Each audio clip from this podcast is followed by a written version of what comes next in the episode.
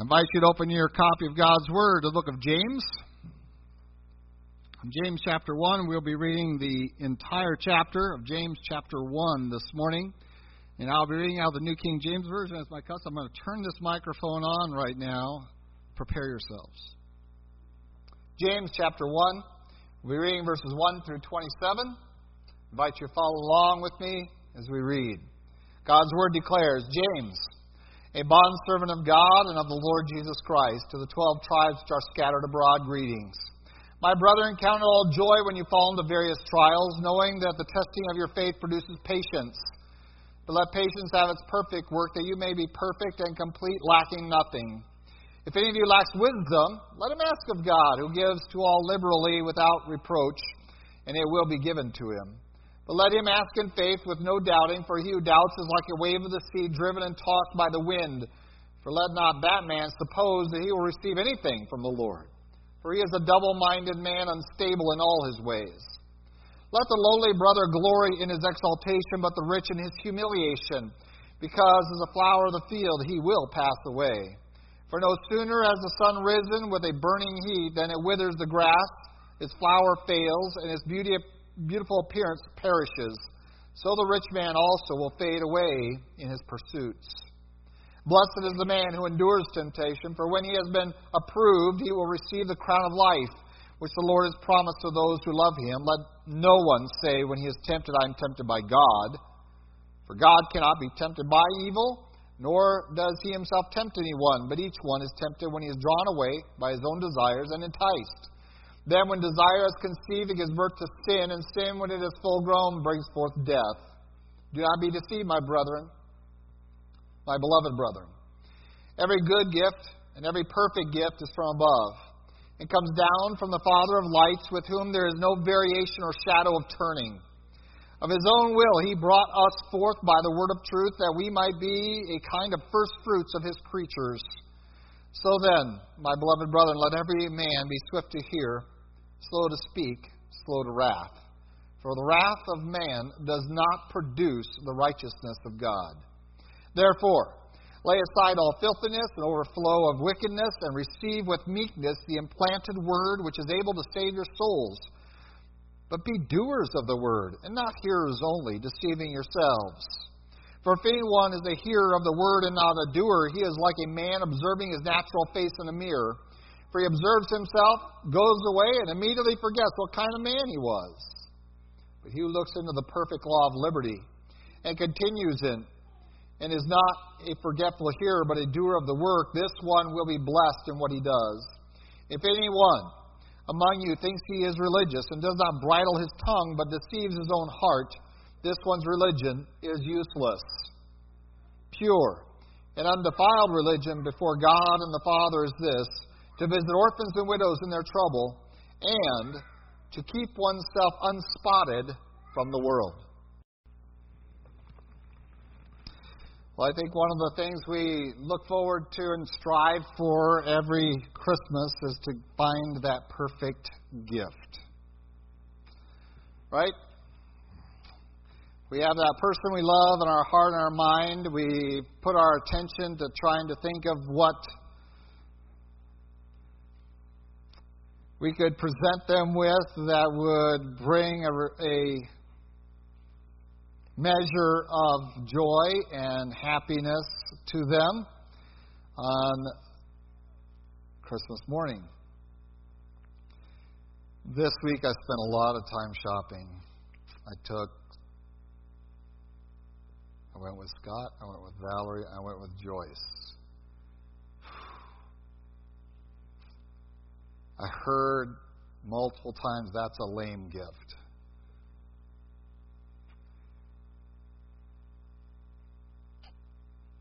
None of us want to buy lame gifts for our loved ones. But the problem is, is that every gift that you go to a store to buy is a lame one. And today we're going to talk about gifts. And that's really the focal point of this uh, celebration this season because we're really celebrating a gift from God, His gift to us. and we look at an expression of reciprocation by the Magi. We're going to be talking about them this morning, of them bringing gifts to the Christ child uh, in the house there. And that's really how we determined uh, this period of time to celebrate our Christ's birth. We aren't real sure when he was born. It was not likely he was born in December at all. Um, but we do know to, with some uh, measure of, of uh, certainty that it was in this time frame that the Magi arrived. In fact, um, that's really why we set up this period of time to celebrate Christ's birth, which doesn't culminate on December 25th. It's supposed to begin on December 25th. And uh, it's unfortunate that we have kind of reversed it all around. And um, we culminate our celebration really when we should just be initiating that celebration. Uh, it begins on the 25th. We're really supposed to go for 12 days following that into January. And it is really a celebration not so much of Christ's birth as the arrival of the Magi.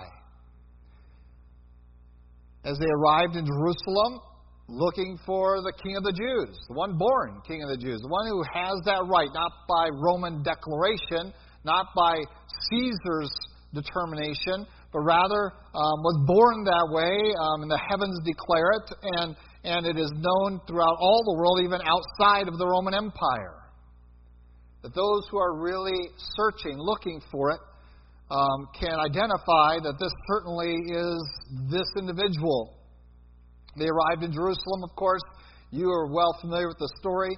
And uh, Herod was very distraught, called the religious leaders. They come in with their books, the scribes, and they are very capable of finding the passages that tell them exactly where to go. Oh, you need to go down to Bethlehem.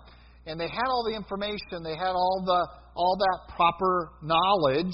Um, but interestingly enough, none of them went down to worship Jesus. And don't confuse the knowledge about with belief in. That's extremely dangerous.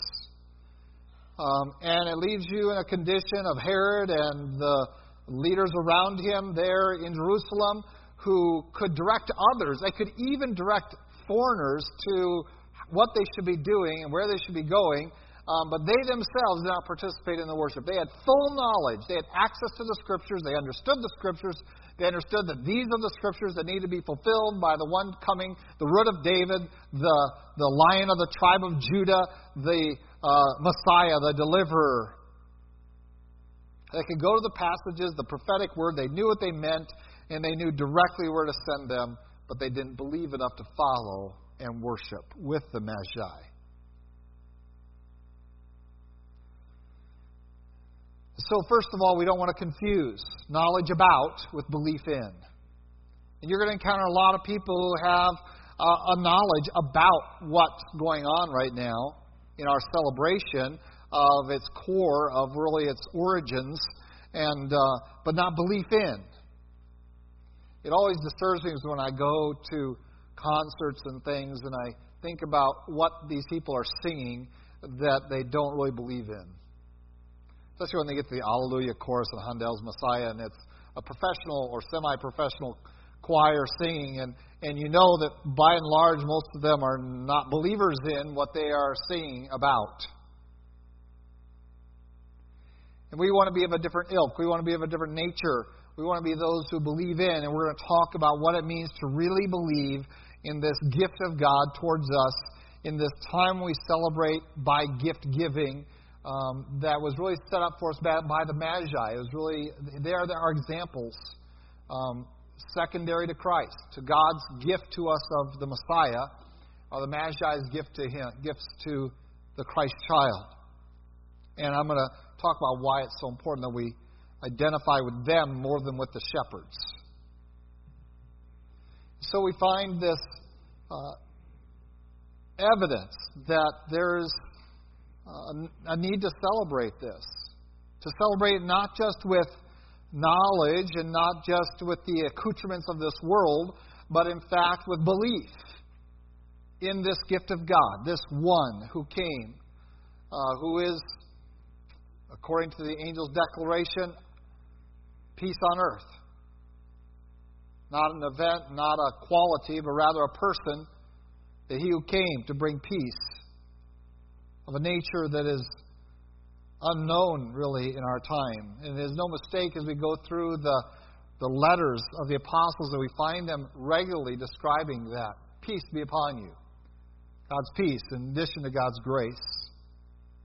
That they rehearse that again and again, that this is what our, our interest is for you. This is what we desire for you to have as a quality, having mixed faith with knowledge to trust in Christ.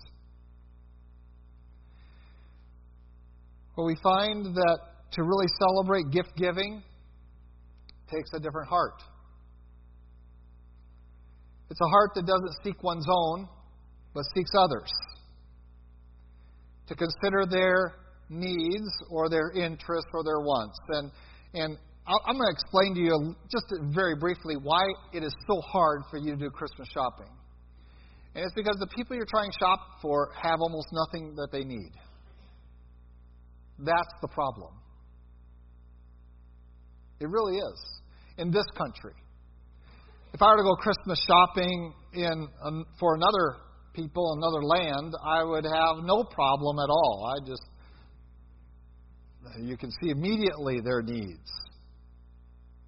But our difficulty here and why we scramble and shop and look and examine and consider and scratch our heads and, and wring our hands is because really we have no needs. We are in such an affluent environment that we look around and we and we say, "Well, I really don't need anything." What do you want for Christmas? Well, what do I? I don't need anything. I guess that little bauble over there is kind of fun, or that's kind of attractive, or that's something that maybe I'll wear once or one time a year. And so the merchandising world knows this. They know that Americans really have no needs that are unmet substantially. And so they create interest in things and in accessories. That's what they call them. Accessories. You know what accessories are? They're just packaging. They're just, you don't really need them. They're just things that the marketing world has convinced you that it will somehow help you and make it even work better or look better um, something like that, and they accessorize. Doing everything they can to get you to find that thing that'll catch your eye, either because of its color, style, or whatever, eh, to get you to buy that, thinking that that will be the perfect gift for that one you love who doesn't need anything. And that's why Americans are extraordinarily difficult to buy anything for, because we have so little need. So we come into a time when we're looking for the perfect gift. We have an example for us in God's Word of that perfect gift, Jesus Christ. And we see the substance of it, that it cost him everything. We are reminded of David's statement that I will not offer to God something that cost me nothing. But we have an opportunity to share in the costs of salvation with Jesus Christ. Even as we have an opportunity to share in the giving of that precious gift of Jesus Christ. And this is where I want to really draw us to, and we're going to take somewhat of a circuitous route to get there. But I want to lay that out before you, that that is what I want, I want us to capture is that we have an opportunity to share in the cost. You might say, well, what was the cost? The cost for our salvation was the suffering of our Lord. And the Bible tells us that we are to fill up or complete or finish our Lord's suffering, that we can share in it. We've been studying in the book of Acts how the apostles and, and, and how the early church was participating in that costliness. We just got done studying the death of, of one, of James. Not the James of the passage we had before us, but of John's brother, James and John, the sons of thunder. The imprisonment of Peter, and this comes after they had gotten through the persecution initiated by Saul, after they had endured the beatings by the, by the scribes and Pharisees, after they had gone through all of that, um, we, we still see them rejoicing that they are counted worthy of participating in the sufferings of Christ. That is, that they got to share in the cost of salvation coming to men. When I was a young man and we had very little, um, and so gift giving was a little difficult, um, we would often get together and buy gifts together. That is, all the kids would buy one gift and we'd all chip in what we could into the price of that thing for uh, mom or for dad. Uh, later on, as we got older, uh, we, was still pretty tight, college students, things like that. And uh, we would just exchange gifts, and, and just so each one only had to buy one gift and not a gift for every person in the family um, because means were tight. And so we, we took those measures. But when we participated in buying one together, we shared in that cost. And we, and we bring it before as a gift from us. Ultimately, interestingly enough, all the money pretty much that bought those gifts came from mom and dad. Isn't that funny? So we pool our allowances or what we earned doing chores around the house that came from mom and dad. We pooled them together to buy a gift for mom and dad, which is kind of funny. Um, but uh, so we used their money to buy them a gift, um, and worked, and we worked in between. But we got to share in this, and and we recognized that we didn't bring that we really that the funds. Uh, I, I know I had a paper route, and my brothers and sisters had other things too, but um, we recognized that that we had a lesser part in this. That that there was five kids, and mine was the least compared to those four. And yes, ours is the lesser amount compared to what Christ has suffered to bring this wonderful gift of God to mankind, but it is still an element of it that we have the privilege of sharing in. If we recognize our role in the giving of gifts, that perfect gift that James talks about, I invite you to turn again to James chapter 1. We see that we are told about suffering, and we are told in verse 2 to count it all joy when you fall into various testing and, and trials that it produces some good things in us, and that um, that God is still giving us these gifts, uh, particularly wisdom, but that we have an expectation that we are going to have and share in the sufferings of Christ, and that we should count that as a joyful thing and not a thing to complain about, not a thing to mumble about, not a thing to become embittered over, but rather a thing to rejoice in, that we get to share in the cost of the greatest gift to man. A significant gift, the perfect gift of God. We get to share in the cost of that.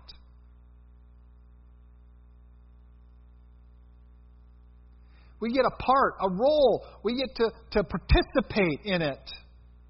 That as we have received this wonderful gift from God ourselves, we get to regift it to someone else. We get to participate in that. And it says as we're doing that, we're going to engage opposition. We're going to see, we're going to see that, and, and, and there's going to be a facet of suffering involved. There's a costliness to us as we share in Christ's sacrifice, sharing it with others, seeking to give them this greatest gift. We recognize that we are sharing in the cost.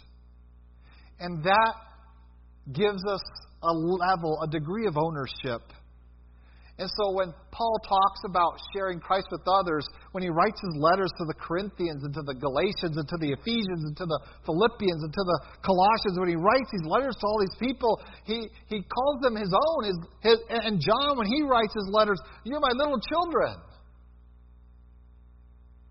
When Paul writes to the Thessalonians, You're my, you're my pride, you're my boast, you're my joy. You're the one. I get to, I shared in the cost.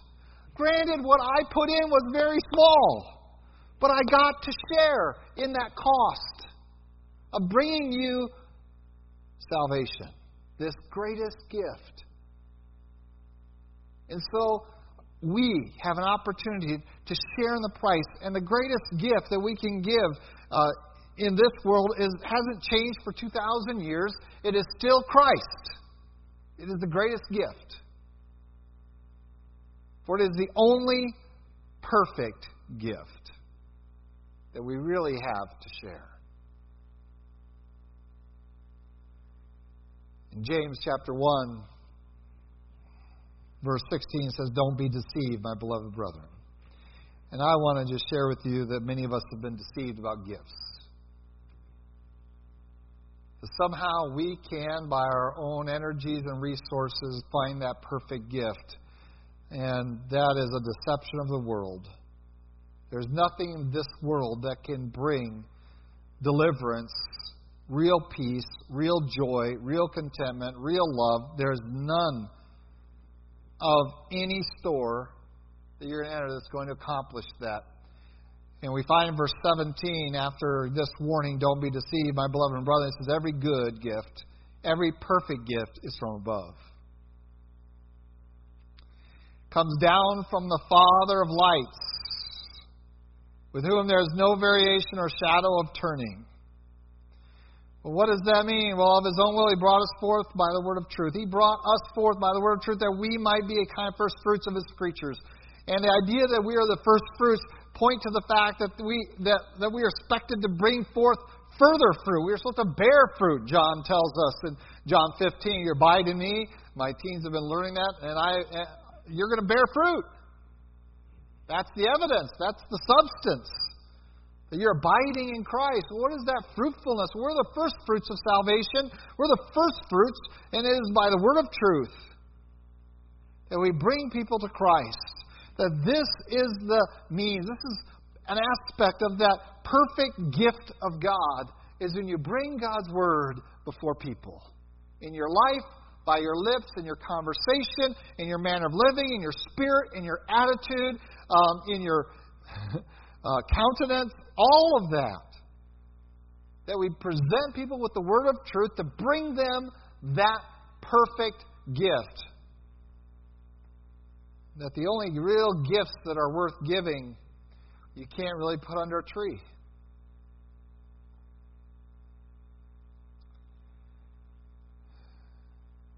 And so the expectation of God is that we be gift givers. The Magi, again, are our examples. And I want to share with you why uh, I particularly focus on the Magi more than the shepherds. Um, because I think we fit into that group better. Not just because we're wealthy and they're wealthy. Um, it really wasn't what I had in mind at all. Um, but rather, because we come to Christ as foreigners. The Bible says we're grafted in we don't really have claim to the, to the trunk and to the roots. We, we don't have claim to that. We who are not of Israel are grafted in, and, and for that reason we have uh, just further reason to be full of thanksgiving and, and rejoice in that. And also we are given warnings that if the natural branches can be broken off, beware. You do not take Christ for granted, but abide in him, strengthened in that. But we find these magi.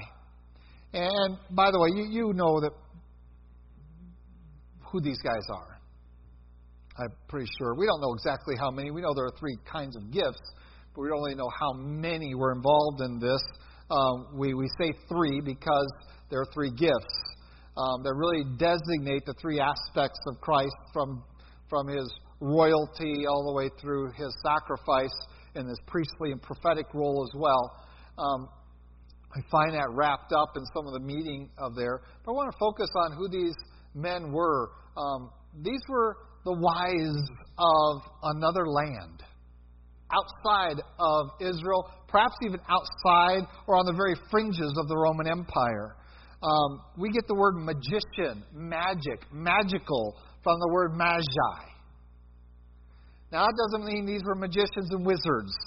Um, we have applied that to that. Um, in fact, if we were to describe these and write this in modern terms, uh, we would call them three scientists from the East showed up. There are men who studied their world. They studied the properties both of, of, of, of the elements of the earth. Uh, they, they studied the properties of the heavens.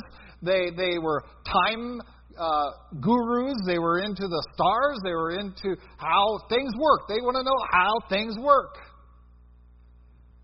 And they built up knowledge in the Babylonian period. These were called the Chaldeans. Those that were that were students of, of the science, what we would call today the sciences, and all science means is knowledge. They're seeking to capture knowledge. And in their study and their examination and their, and their working out the charts of the heavens, they came to a conclusion that something extraordinary was going on in the land of Israel.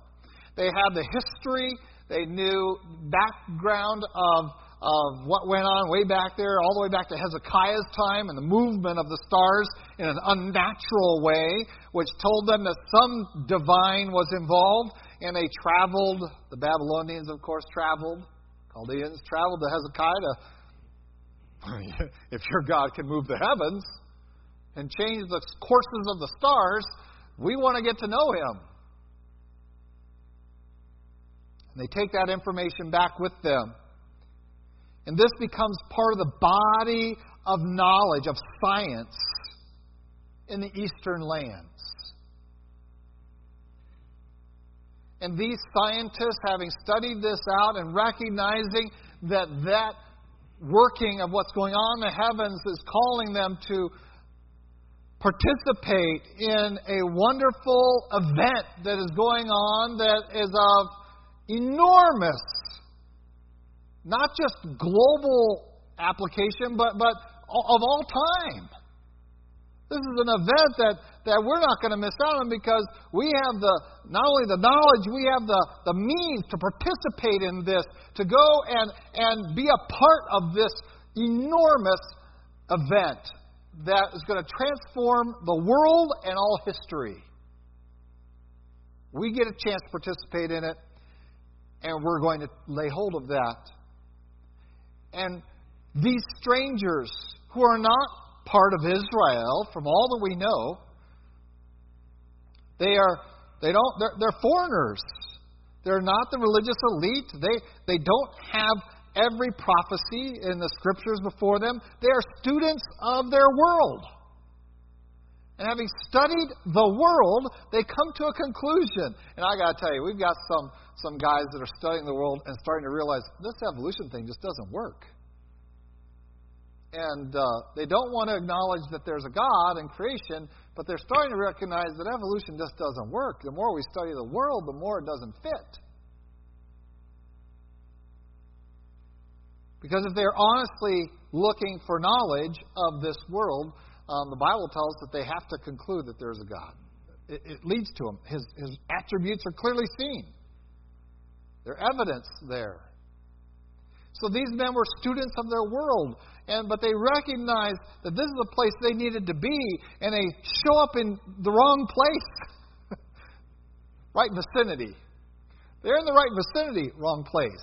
They go to Jerusalem, the capital. Where else would you find a king? Right?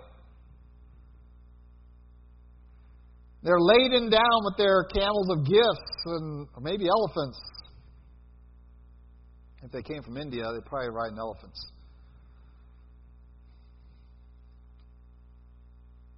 Where is he? We're late. We're, we're, we're kind of the last on the scene. We're coming from a long ways away. Where is he? You certainly have already identified him. You're already celebrating him. You're already, we're late on the scene. And brethren, as Gentiles, we've studied the book of Acts. We've seen that it went to the Jews first. It was on the uh, Solomon's porch, on the Temple Mount, that all of those who were of Israel were coming to Christ by the thousands.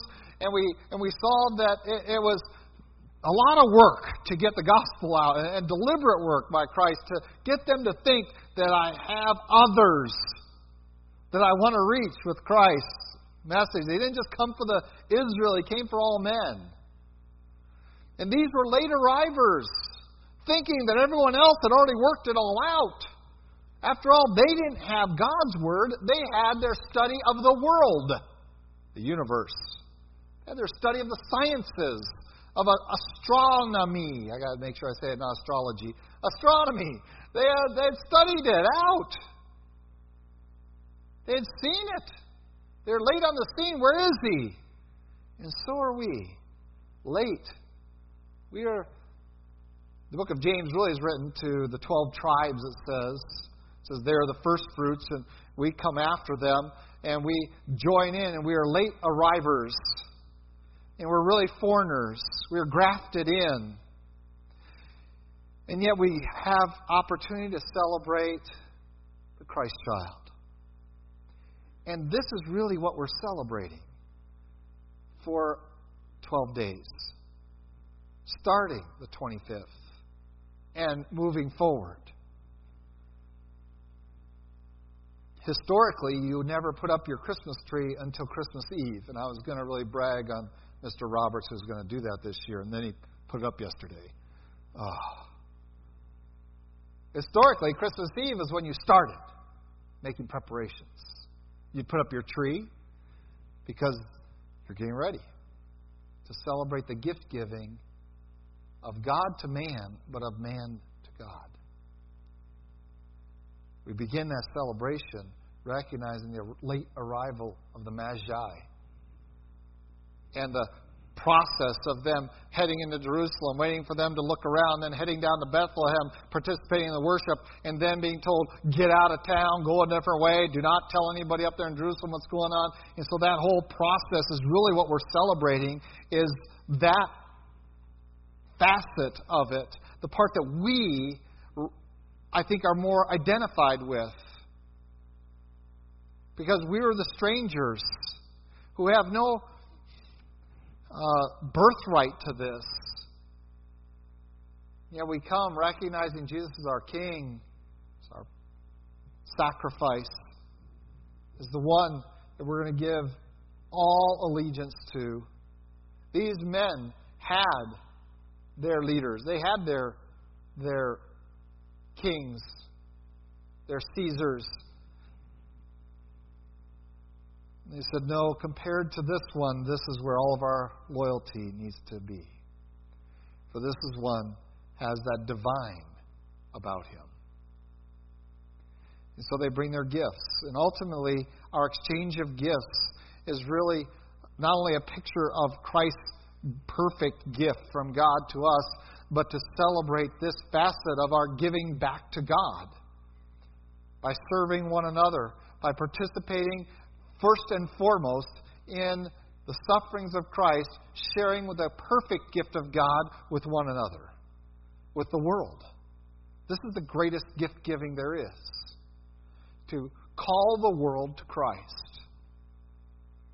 We are preparing to enter into Acts chapter 13 in our morning study, and I was really debating whether to switch these two sermons, and, but you would not feel comfortable having a Christmas sermon after Christmas when it should have been done during the Christmas season of those 12 days from the 25th till what would that be, the 5th or something? 6th? We're getting ready to study the church's determined by leading of the Holy Spirit, by prayer, to participate in the giving of the gospel to the world. We find in the church of Antioch a handful of men. All of them willing and ready. And God says, I'll take those two send them. And Antioch's great gift to the world was that they sent out two of their best, Paul and Barnabas, and sent them and, and recognized that while we can benefit greatly from these men, um, it is of much greater value for them to go forth throughout the entire Roman Empire and share this good and perfect gift from God. And so, as a church, they sent them out, their best, their brightest, to share Christ, this great gift, with all men. And so it stands today. The greatest gift giving, the perfect gift, is the gospel. Is to participate in the sufferings of Christ while sharing the good news of Jesus Christ with all those around us. This is a good gift. This is a perfect gift. All others are insignificant in comparison. They're lame.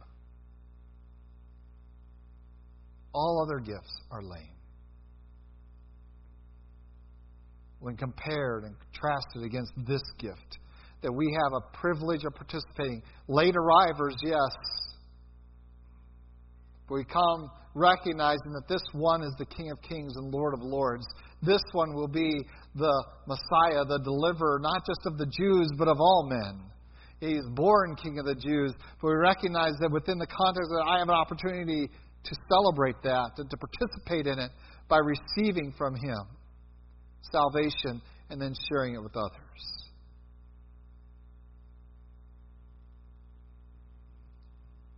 James describes this as doing the Word.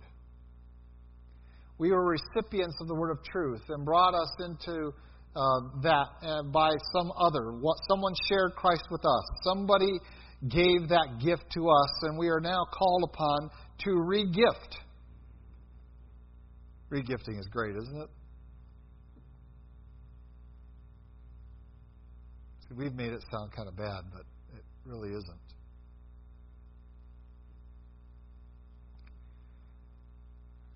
We are called upon not just to think about it, but to participate in it. In James, I believe, well tied to this whole principle, we are called upon to be doers of the word and not just hearers. And again, we are called back in verse 22 to that same thing that he starts off with in verse 16. Do not be deceived, my brethren. And he comes back to that theme in verse 22 be doers of the word and not hearers only, deceiving yourselves. That the world certainly desires to deceive us into following what they think it all means and what they think it's all about. Um, but and, and we recognize that hazard to some degree, not probably as much as we need to. But one of them that we are almost totally blinded to is that much of the deception of our celebration of Christ and of our participation in His kingdom is our own deception. That if we hear it, it's enough. Even if we hear it from our own mouths, we somehow think that it's a good enough witness to go around and tell people Merry Christmas instead of Happy Holidays. And we do this on our back. Um, that's pretty good. You know, you wishing people Merry Christmas. Pat yourself on the back instead of Happy Holidays or Season's Greetings or I don't know why we don't think it Happy Holy Days is a good thing to say, but because they're holy days, set apart. But we celebrate ourselves for saying that and we think that's significant when we really haven't done anything to share the fullness of the gospel of Jesus Christ.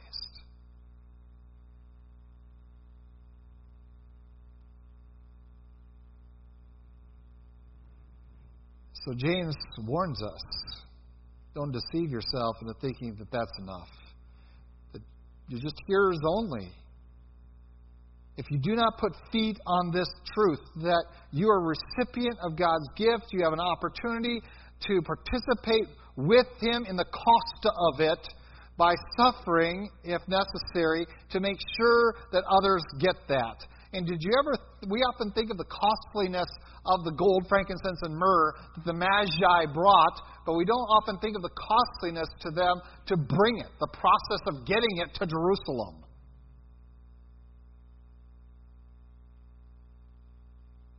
Whether their trip was weeks or measured in months, that process itself was a dangerous one to some degree, a costly one.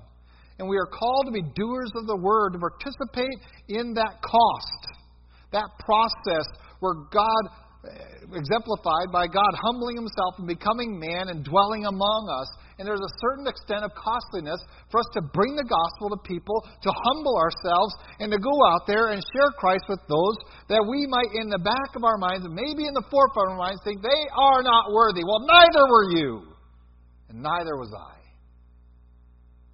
Thank God for someone who was willing to bear the cost to bring me the gospel.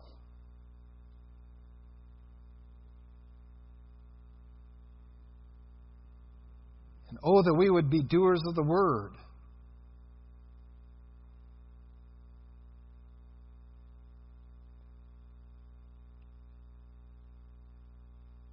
Verse 25 says that if we are the ones who do, and I like verse 25 because I think it compares to the Magi's work. He who looks into the perfect law of liberty continues in it, and is not forgetful hearer, but a doer of the work, this one will be blessed in what he does. You look into it, you study it out, you consider it, you obey it, you don't ever forget. Because you're doing it every day, it's not something you're likely to forget. It says you'll be blessed in what you do for all that travel time, those magi who had studied this out and had made that consideration, had done that examination, said, We are not going to let this pass without us being involved in it. We're not going to miss this chance, this opportunity that we see, and that as far as they're concerned, everyone on earth should have seen it. This celestial event.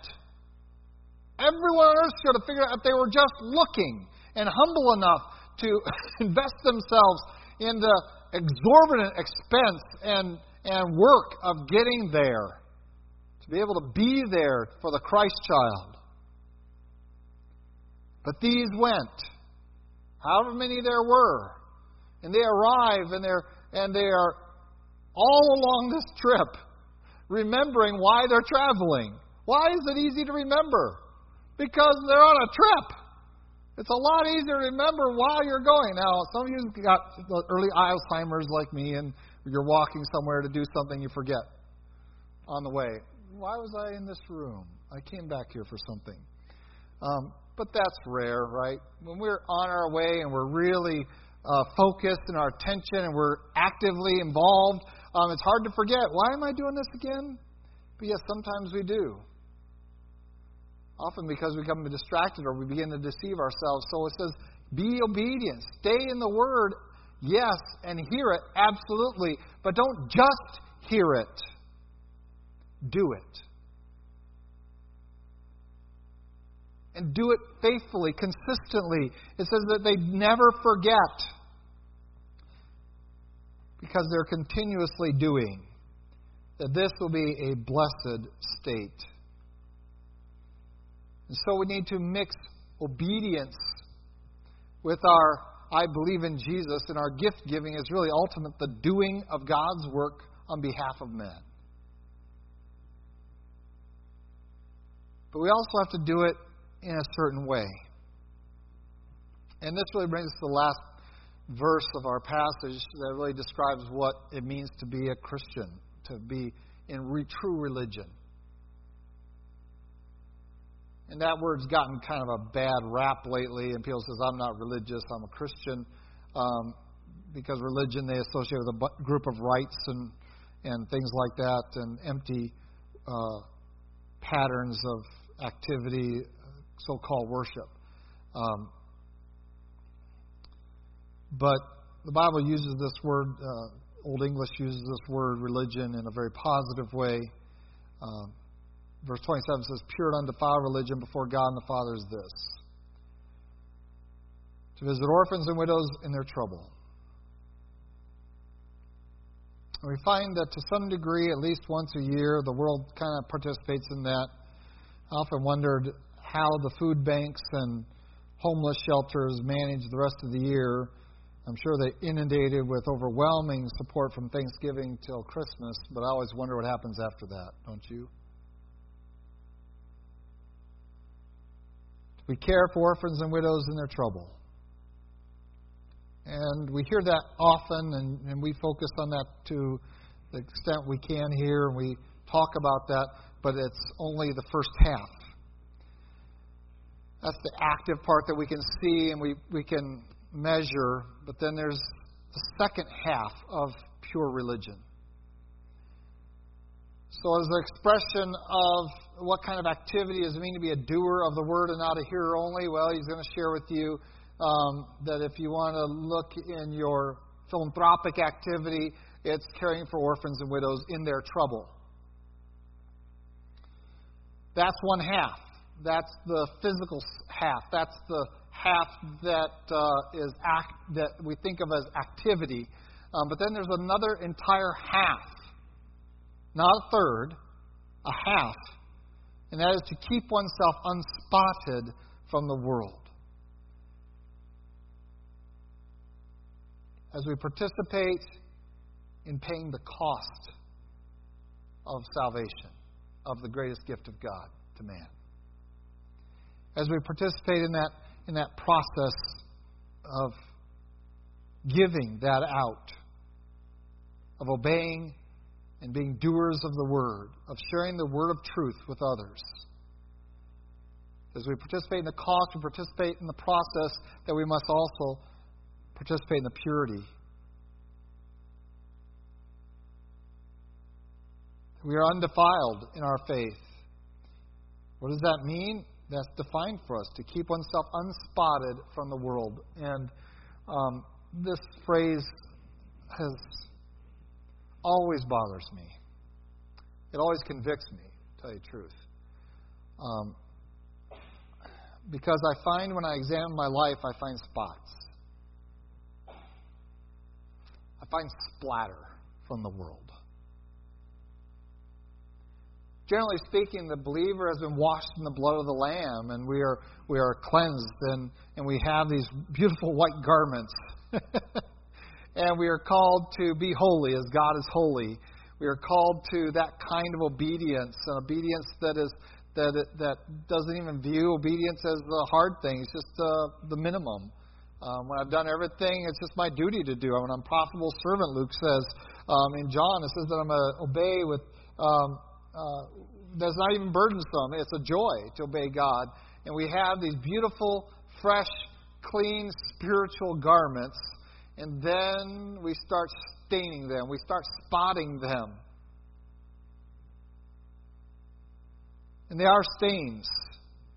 That really, there's no detergent on earth that can remove them. Um, no determination of your heart or your mind that can that can uh, eliminate them. It's really only, again, Christ that can do that, which is why John says you have to confess those sins. He's the only one that made you white. He's the only one that can that can remove those spottedness. But we are called to be unspotted from the world.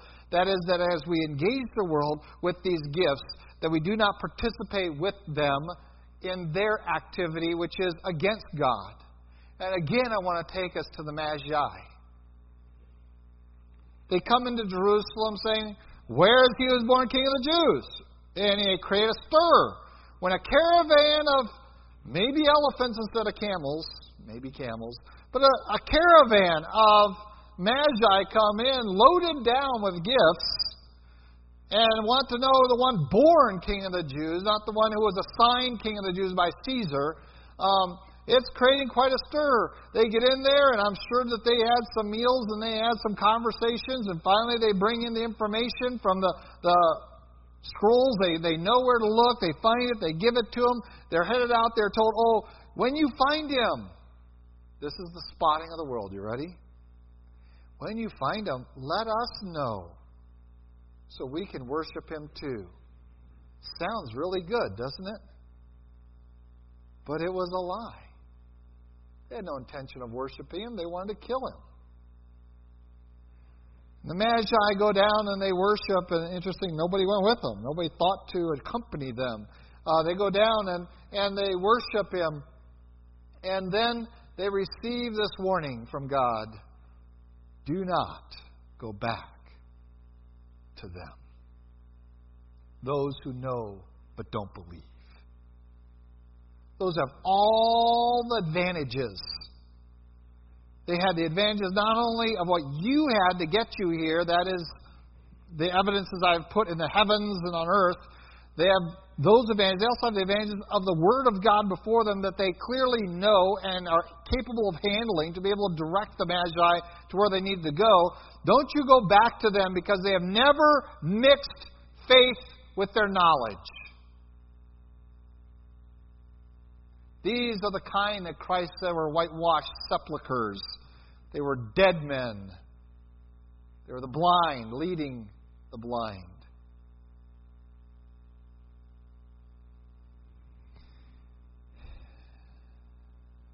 And God says, Don't you go back. Go home a different way. Stay unspotted. Stay unspotted. And here in James, the spottedness from the world is really empty faith.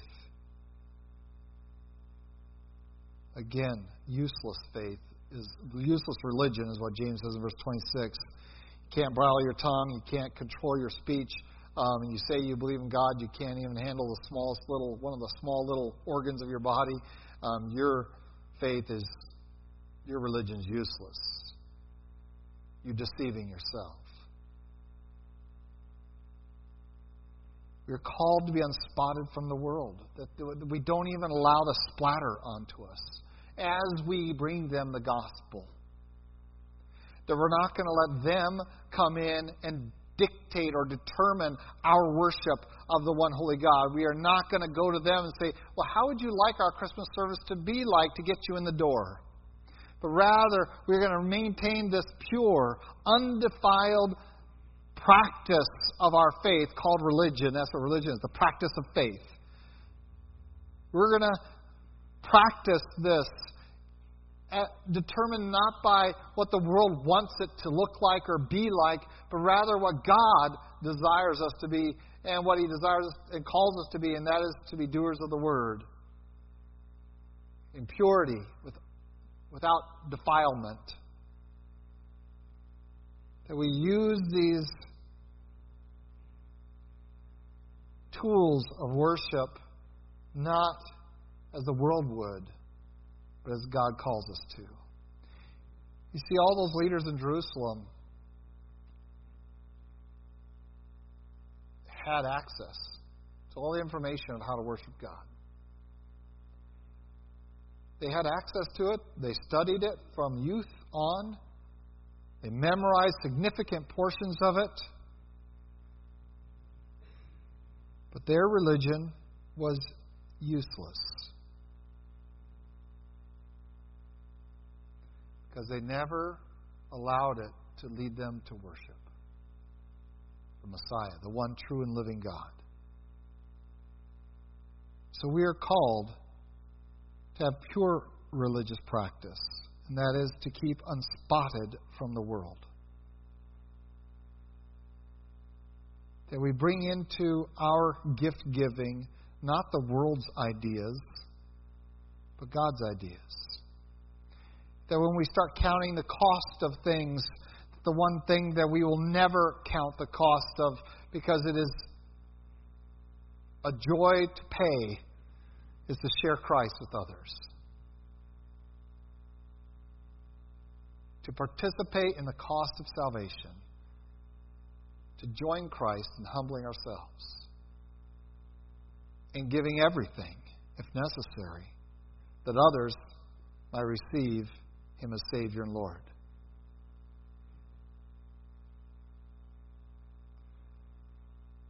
I have answered several young people over the years who asked me how much it takes to become a pastor or to become a missionary, mostly missionary in my missionary days when I was traveling and speaking in, in camps and churches. And, well, and I would, it costs you everything. And you're glad to pay it. How much does it take to go to Haiti? Everything. How much does it cost to go to Peru? Everything. Something many of our mission boards have lost track of, I think, over the years, but many of our Christians and our churches have lost track of that costliness too.